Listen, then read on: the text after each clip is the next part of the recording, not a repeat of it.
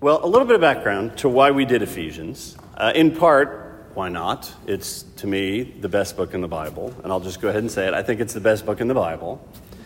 But a little bit more deep background is two things. One, when I was in uh, college, I must have been 19 or 20, I memorized Ephesians 1 3 through 14. And I made it a practice that semester, and I don't remember, maybe this is 91, 1991. I made it a practice to attempt to, when I'm walking to class, just be going over it in my mind. When I'm taking a shower, going over it in my mind. Waking up in the morning, same thing. Laying in bed at night before I go to sleep, which I only last about 30 seconds most of the time. But nonetheless, trying to go over that in my mind. And I would say it was one of the most transformative times in my Christian life, meditating on that passage of Scripture. So I have that affection for Ephesians in the deep background of my life. And then this last year in 2021, when we were doing our annual fast, uh, when we were out at the JCF building one night, I was just really impressed in prayer with the passage in chapter 2 of Ephesians where Paul prays that we would be rooted and grounded in love. And I just felt a conviction and a call to return to that in my own life, that I would be rooted and grounded in love, because that is being rooted and grounded in the love of God in Christ in our hearts is the engine of the Christian life. A confidence in that love is the power and possibility of the Christian life. And I just was drawn to that and convicted that I needed to return to that, that I needed to return to that, my first love. So that's part, that's really one of the big reasons why we did Ephesians this time. Again, it's always a good reason to, but that was a very personal reason why we got into that. So tonight, what I want to do is just take a structuring theme in Ephesians and go through it and draw out a couple of points. And the structuring theme is one that uh, Arara pointed out when we wrapped up Ephesians a while back. It is this pattern of sit, walk, stand that occurs throughout the book. All right, in the beginning of Ephesians, Paul talks about our being seated with Christ in heavenly places. He goes on to say repeatedly in many different ways that we're to walk out of this seatedness, if you will. We're to walk out of this place of blessing in Christ. And then finally, at the end of the letter, Paul says to stand. And so tonight, I just want to meditate briefly on those three sort of themes in Ephesians that we're to sit in the grace of God, we're to walk out lives of love and service, and we are to stand against the enemy. So let's just look at those. I'll give quick references, but you can do this if you read through Ephesians. Just find all those places he says each one of those. So first, Ephesians 1:20, Paul is praying that they would know this power that is given to us in the gospel. And he says of this power, it's the power that worked in Christ when he raised him from the dead and seated him at his right hand in heavenly places. It's what we just sang about in that hymn, that God raised Christ to be seated in heavenly places, far above all rule and authority, and that everyone who has ever lived will one day acknowledge his greatness and his authority. So Jesus is enthroned, and he himself is seated at rest, having finished his work on the cross. But then Paul says this magnificent thing in Ephesians 2 6. And he raised us up with him and seated us with him in the heavenly places in Christ Jesus. So we start the Christian life seated. We start the Christian life. It must start seated. I think it's very important that the book of Ephesians is a kind of a liturgy, if you will. It's a kind of a guide to a, a gathering of Christians, it's a worship service, and it starts with the goodness of God and the seatedness of the people of God in Christ, absorbing all the blessings and goodness of God. In Psalm 1, it talks about um, it, it opens with Blessed is the man that walks not in the counsel of the ungodly, stands not in the way of the sinner, and doesn't sit in the seat of the scornful. Sitting is the Bible's image for the, the most intimate kind of association. It's identification, right? Uh, bad company corrupts good character, and where you sit in life, where your heart sits in life, is who you become. And so, seatedness, being seated in Scripture, think about this image throughout Scripture. It's an image of reception, receiving, it's an image of delight. It's the place that Mary sat when her sister Martha was working hurriedly and frantically and worriedly. And of course, Jesus said, Oh, no, she's chosen the better thing to sit at my seat and receive, uh, sit at my feet and receive my teaching. She's chosen the better part. There's only one thing necessary, and that is to sit and have our hearts warmed by the love and the teaching that comes to us in Christ. It's the posture that Peter had to take to have his feet washed by Jesus. And remember that Peter didn't want to do that. Remember that? He's like, wait a minute, wait a minute, wait a minute, Jesus, you can't wash our feet. We'll wash your feet. And of course, Jesus corrects him very swiftly.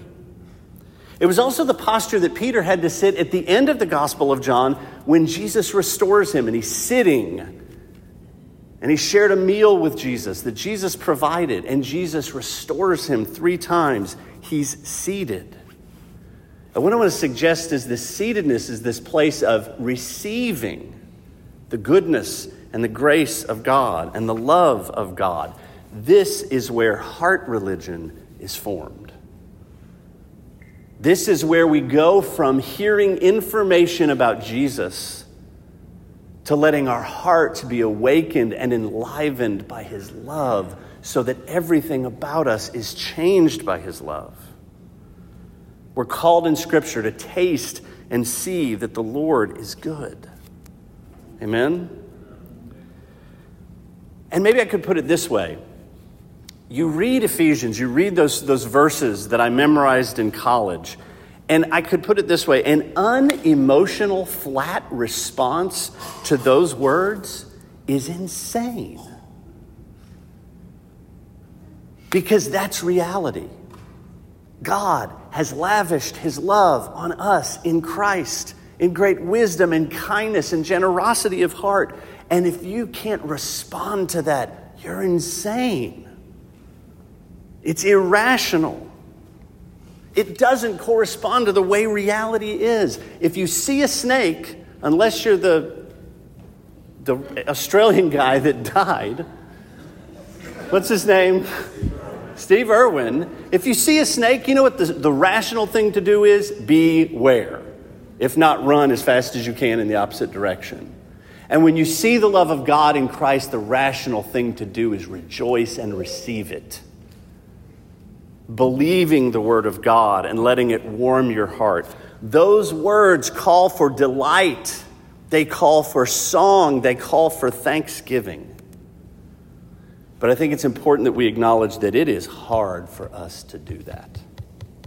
And there's all kinds of reasons it's hard for us to do that. But it is hard for us to believe God loves me. It's very hard. One of my favorite poems. Everybody have a favorite poem? One of these nights I'm going to preach on poetry. This is a total tangent. If you don't like poetry, you don't like 40 to 50% of the Bible. Okay? That's a teaser for that sermon. I want to read this sermon. This is called, this is by George Herbert, one of the greatest poets ever. And it personifies love. It, per- it, personifies love, and you can think, if you hear love, you can think Jesus. Love bade me welcome, yet my soul drew back, guilty of dust and sin. But quick eyed love, observing me grow slack from my first entrance in, drew nearer to me, sweetly questioning if I lacked anything. A guest, I answered, worthy to be here. Love said, You shall be he. I, the unkind, ungrateful, ah, my dear, I cannot look on thee. Love took my hand and smiling did reply, Who made the eyes but I? Truth, Lord, but I have marred them. Let my shame go where it doth deserve. And know you not, says love, who bore the blame? My dear, then I will serve. You must sit down, says love, and taste my meat. So I did sit and eat. See, one response is to think, well, I don't deserve to be here. And love acknowledges, no, you don't. But I will make you worthy to be here. Another response is to identify all the reasons why we don't deserve to get God's love. And he acknowledges them, them all and is not surprised by any of them and says, I bore the blame. And then a response is, Well, let me serve so somehow I can begin to be worthy. And love says, Sit down and eat my meat.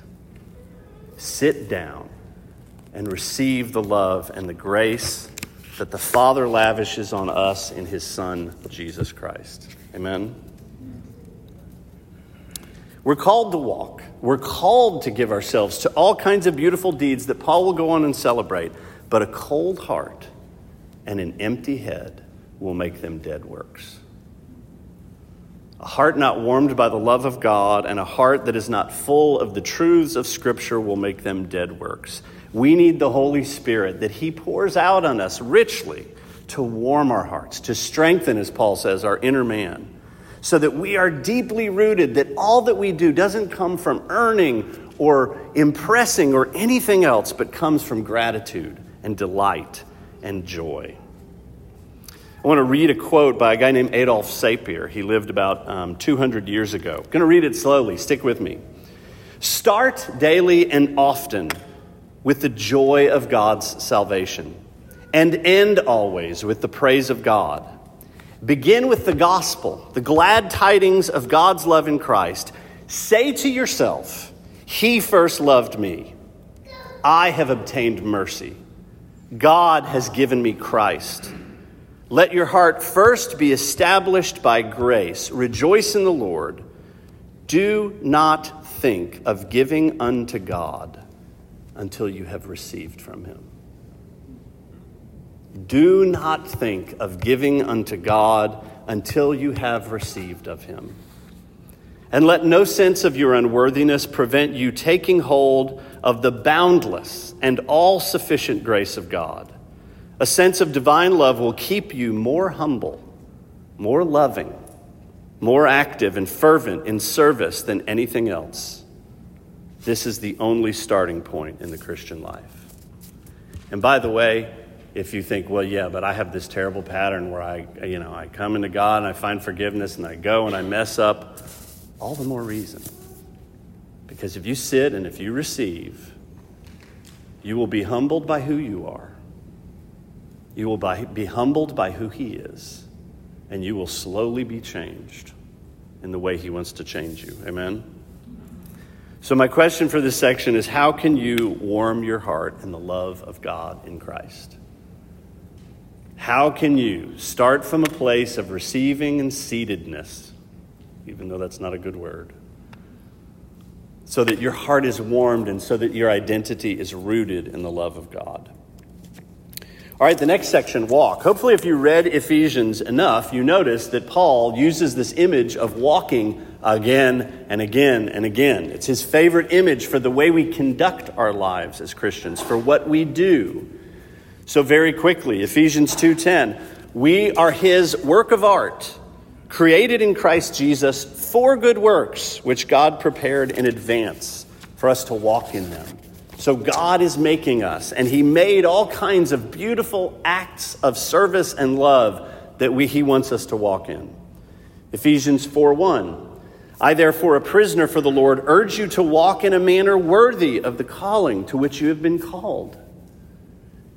Paul says, Listen, guys, you can fail to walk in a way that's a fitting response to the love that's been lavished on you. Don't fail to do so. You don't have to fail to do so. Ephesians 4:17. Now this I say in the Lord that you must no longer walk as the Gentiles do in the futility of their minds. You'll remember that Jesus, when he says what the greatest commandment is, to love the Lord your God with all your heart, with all your soul, with all your strength, adds in the Gospels, and with all your mind. Okay, you can't read Ephesians 1 3 through 14 with a soft mind. It needs the help of God to sharpen up and see all of the things that God is saying. 5 2, and walk in love as Christ loved us and gave himself up for us, a fragrant offering and sacrifice to God.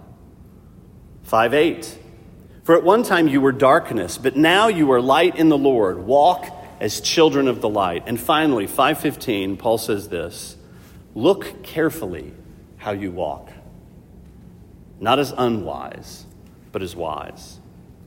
So, this is the active life. This is what Martha was doing, but she was doing it not from a starting place of being seated at the feet of Jesus and receiving his teaching and love, but at the place of need, at the place of urgency, in the flow of the day to day.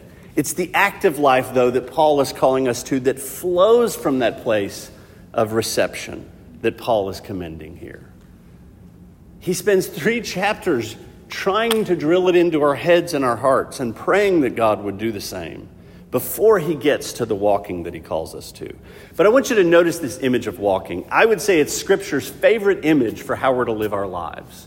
God tells Abraham, Abraham, walk before me and be perfect. But I would say it's especially Paul's favorite image. But think about the image it's humble, it's super simple. Walking is one of the most basic things we do in life.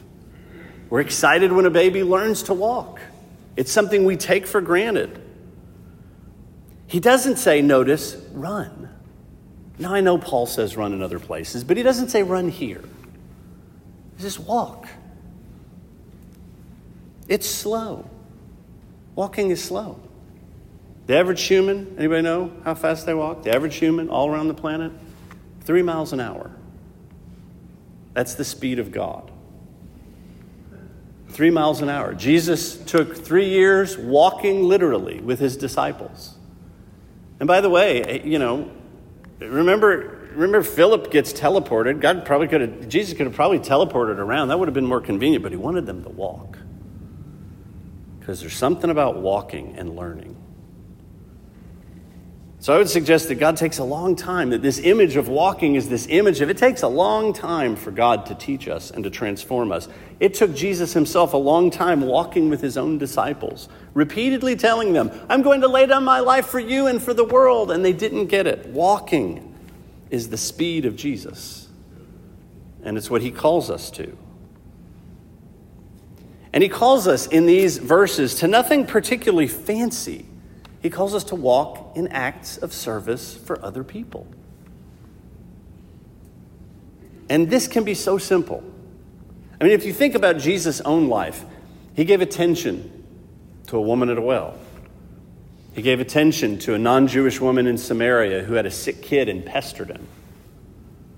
He gave attention. He gives attention. So, giving of your time, giving of your attention giving of the sweat of your brow to help the Cochrans move.